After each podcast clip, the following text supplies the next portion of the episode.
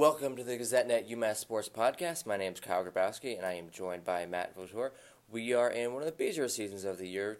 We've got UMass football, basketball, and hockey to talk about coming right up. All right, Matt. Speaking of the UMass football team, they have not played a game in two weeks. Um, th- this is kind of an, an, odd circumstance for them. What were the circumstances surrounding them to have these double bye weeks? Well, UMass was supposed to play South at South Florida on Saturday, um, and they canceled that game because South Florida lost a game earlier this season because of the because of the hurricane, um, and had to reshuffle their schedule to play a full American Athletic Conference slate, which was is obviously important when you're trying to determine a champion. So uh, UMass agreed to make the switch, and certainly UMass would like to someday be in the American Athletic Conference. So doing things that help them can't hurt that at all. Um, so they dropped the South Florida game. UMass is now playing uh, Florida International, um, who had games also affected by the the hurricane um, on December second.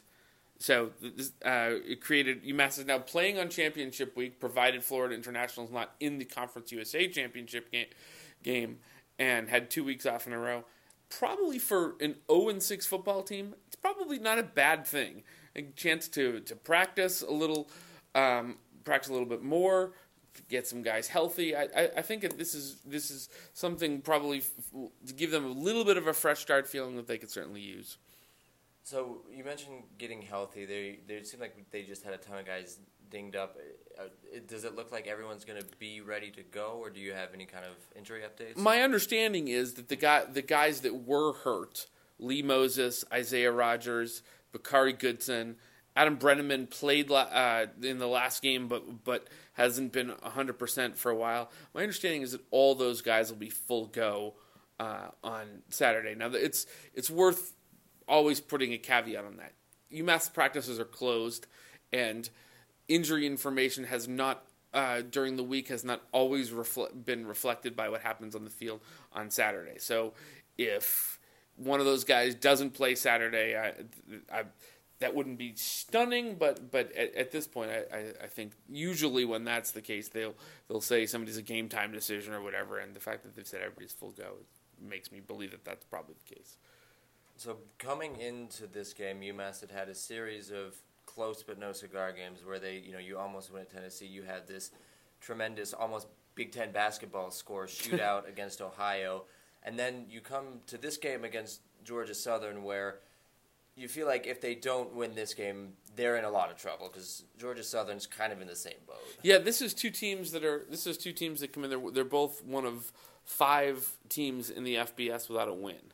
Um, so both of these games, come, both of these teams come into this game pretty badly needing a needing a win. Uh, UMass is at home. They've had time to prepare. They've had time to heal.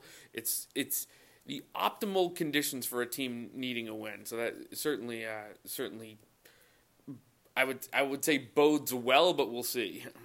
So that's Matt. That's kind of a, a far cry from the history between these two teams. Yeah, the, these teams these teams um, have some just about twenty year old history now as uh, as they were they played each other in the uh, 1998 Division One national championship, a game that kind of launched UMass as a football. It changed UMass's football uh, future from that that point. I, I think I have to believe if they hadn't had the success that season, it's hard to believe they'd be in the FBS now. Uh, that was Mark Whipple's first season of his first tenure at UMass, and and it, that uh, it's kind of a magical run, and I, I, think people will think a lot about. I think playing Georgia Southern will, will kind of bring back some memories of that game. The teams played again. Georgia Southern won in 1999. They beat a, a banged up UMass team in, in, Statesboro in another good game. So um, these teams have some history, but right now uh, I think the, the present is, is pretty important for both of them.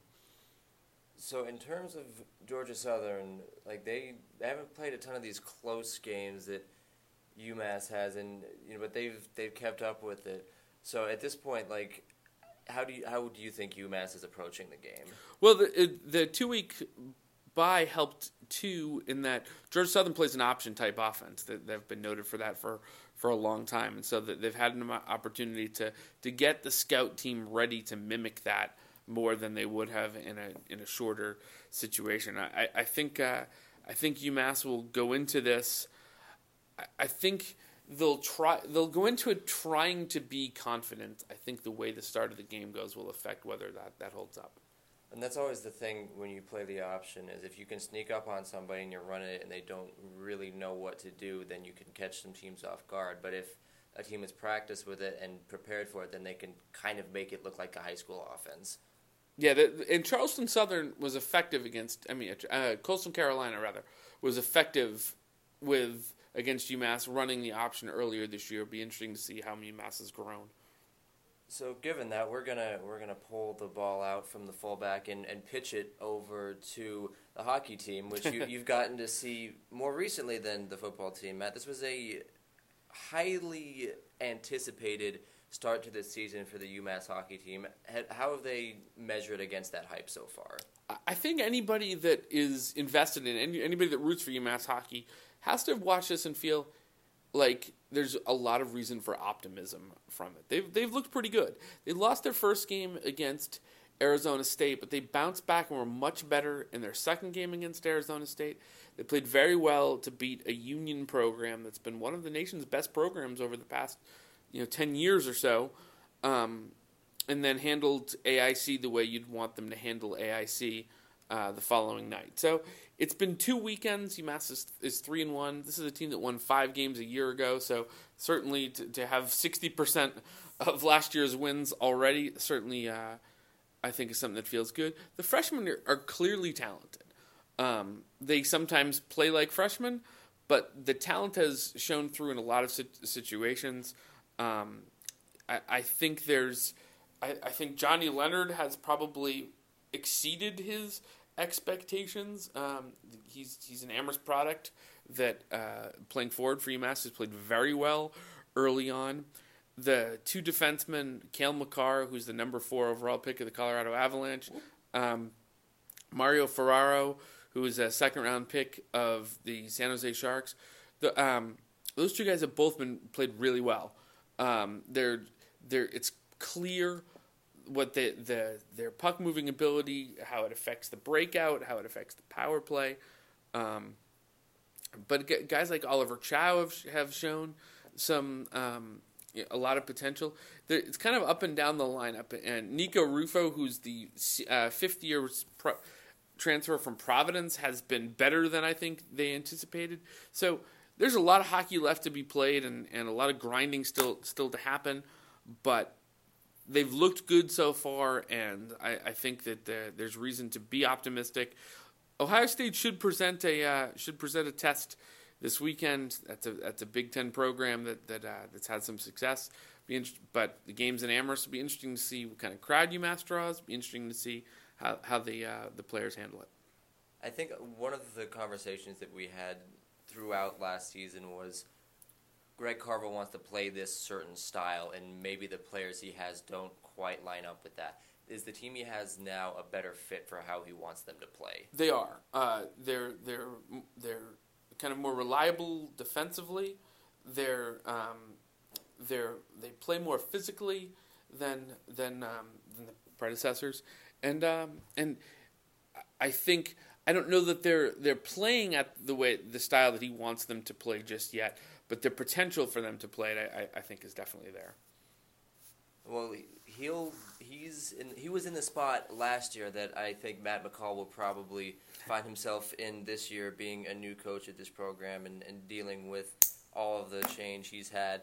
Um, there's been already even more turnover with the UMass basketball team. What what's been some of the, the early season, early practice goings on? It's been a rough preseason for for UMass. Uh, the the biggest news has been that Jaylen Brantley, the fifth year transfer from Maryland, who was expected to be kind of a bridge guy to to some of the the, the future of the program, um, he's not going to play. He's he has uh, they found a heart condition, um, using uh, kind of on a routine EKG that it wouldn't be safe for him to continue his his basketball career, and it's obviously a sad story, but it would have been could have been. I mean, he was somebody that had he continued to play, that could have been a massive tragedy. That that um, so his career is over. Um, he'll stay at UMass. He'll, he'll be part of the program this year, and, and in a role that's kind of yet to be determined.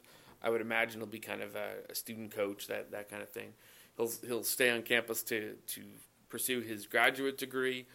Um, but for now, he, he's a guy they'll miss.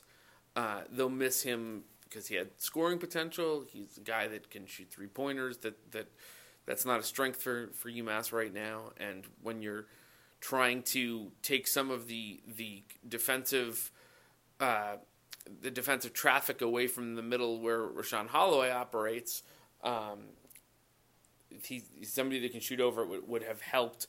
Um, it hurts them depth wise. Uh, Luwane Pipkins, C.J. Anderson, those two guys are going to play have to play a ton of minutes for UMass. It's going to make Carl Pierre, who's a uh, freshman guard, it's going to make him have to play more minutes early than maybe they w- would have liked. Unique McLean, his role's kind of what his role is is kind of uncertain, but it, it it's certainly increased um, with with Brantley gone. So this this has uh, the makings of a bit of a, a, challenging year. So then on top of that, Rashaan Holloway going up for a rebound broke um, broke his left thumb, uh, which is will knock him out for for a few weeks. And so he's the guy that he's the piece that UMass has that very few teams can match up with. Um, he's a he's a true center. He's, he's he has those kind of skills. Um, was having a having a good preseason somebody they were counting on to be to be a presence, to be a scorer, to be a rebounder, and he's he's not going to be in position to uh, to do that now um, for at least a little while. And so the question is, can he keep his can he keep up his um, his stamina? Can he keep up his conditioning while he's he's hurt? How quickly can he get back to uh, to full strength? And, and you know these are questions that'll all be answered in time, but it's not what you hoped for for, for if you're UMass. So is he is he right-handed, or we're not going to see him like shot putting free throws with his offhand like Greg Oden? Yeah, no, he uh, yeah he is right. He is right-handed. His, his injury is, is to his left hand. It was original. Matt McCall originally had said it was his right hand. It's not. It's his left. Um, and so that's that's if there's good news to this, or if the news if there's less bad news, it's it's to his non-shooting hand. But uh, but it'll st- I mean it'll still uh, still take some time. So you had mentioned some of the guys that UMass has left and has back. Um, you know, what do they like? What are they really going to have to do to try and stay competitive and be in some of these games? Is there a style they're going to play, or like how are they, how are they approaching this? I'm curious to be honest because I, I think at least at the beginning, McCall wants to play his up tempo trap press style, and I, think he's going to see if they can make that work. Uh, and th- that's always the that's always the question for a new coach. Do you pl- do you create a style based on the players that you have, or do you um, try to put in your your system right away, knowing that maybe that in that first year it's not not going to be ideal? I think. Um, I think in this situation, the fact that the the potential to struggle exists no matter what system you play. I think it probably makes sense to, to try to do that and, and, and see what, you, what you can you can get from it and see what how these guys fit for the, the future. It certainly makes Luwane Pipkins maybe the most indispensable player UMass has. He's with Brantley gone. He's the he's a ball handler. He's a guy that can shoot. He's he's a little bit streaky as a shooter, but he, he he's going to be I'm I'm sure asked to do it a fair amount.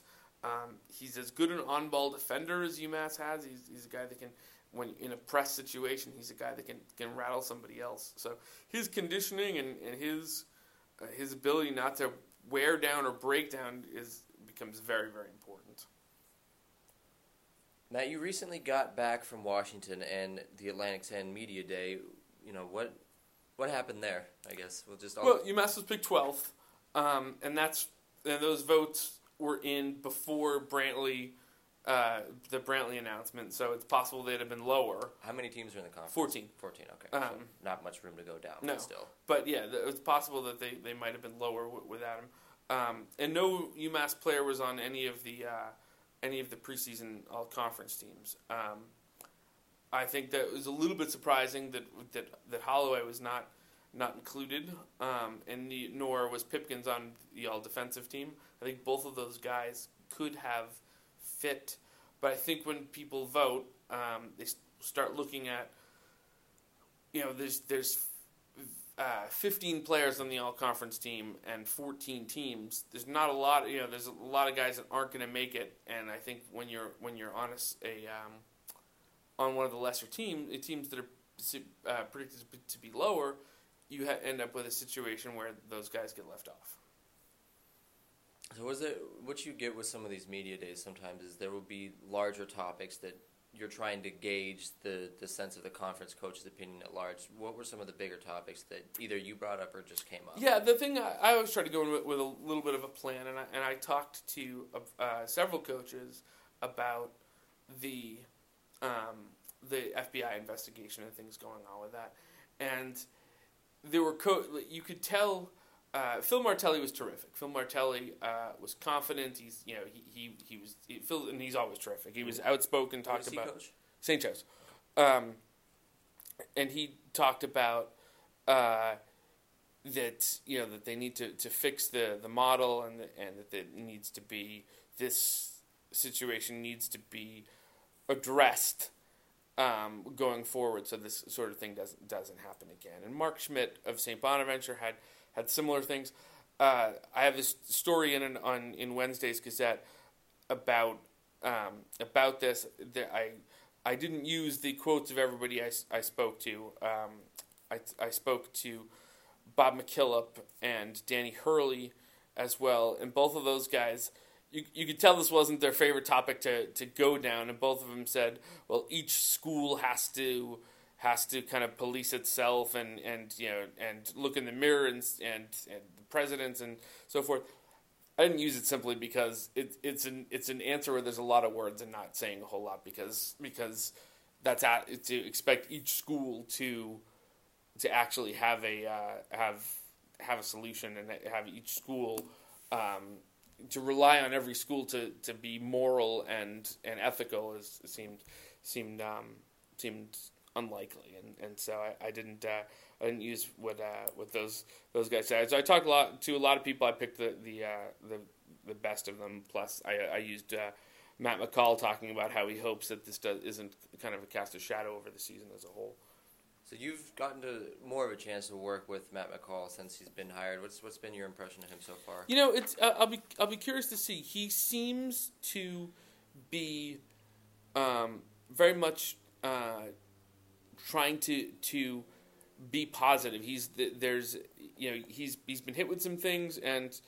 Um, rather than lamenting, oh, this is our program's, you know, facing, you know, ha- having a rough time with these injuries, and Jaylen Brantley seems to be like, trying to figure out in each situation how he can how he can be the most successful. From talking to other people about him around campus, there seems to be people seem to be impressed with his his approach. That he's they've kind of I've heard him spoken to as a uh, creative thinker, um, and so, somebody that that. Uh, I'll be curious to see as this year goes on how this team deve- develops, how it changes, and, and how it uh, and you know how the players come together, and and so I'm finding him interesting so far. I'll, I'll be curious to see how it how it all comes.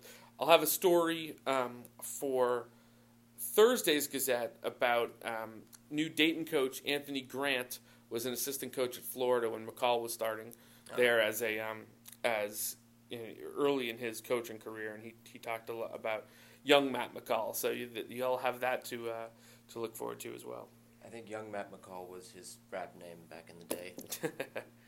and thanks for joining us this week on the UMass Sports Podcast. If you like what you've heard, you can make sure and subscribe to us on SoundCloud as well as the iTunes podcast store and Google Play. You can find us on gazettenet.com. Matt, if uh, these people are interested in seeing what you're up to on a day to day basis or getting more information on UMass Sports, how would they do that? Go to the UMass page at gazettenet.com you can find me on Twitter at Matt DHG. That same handle will bring you to my Instagram account, which has you know exciting things like pictures from that are UMass sports related, or weird vanity plates, which sometimes I, I like to have. You can also look for Gazette UMass on, on Facebook to have your UMass sports news delivered right into your news feed. And I'll be at Kyle GRBWSK. I only follow Matt's Instagram for his vanity plates. And we will talk to you guys next week.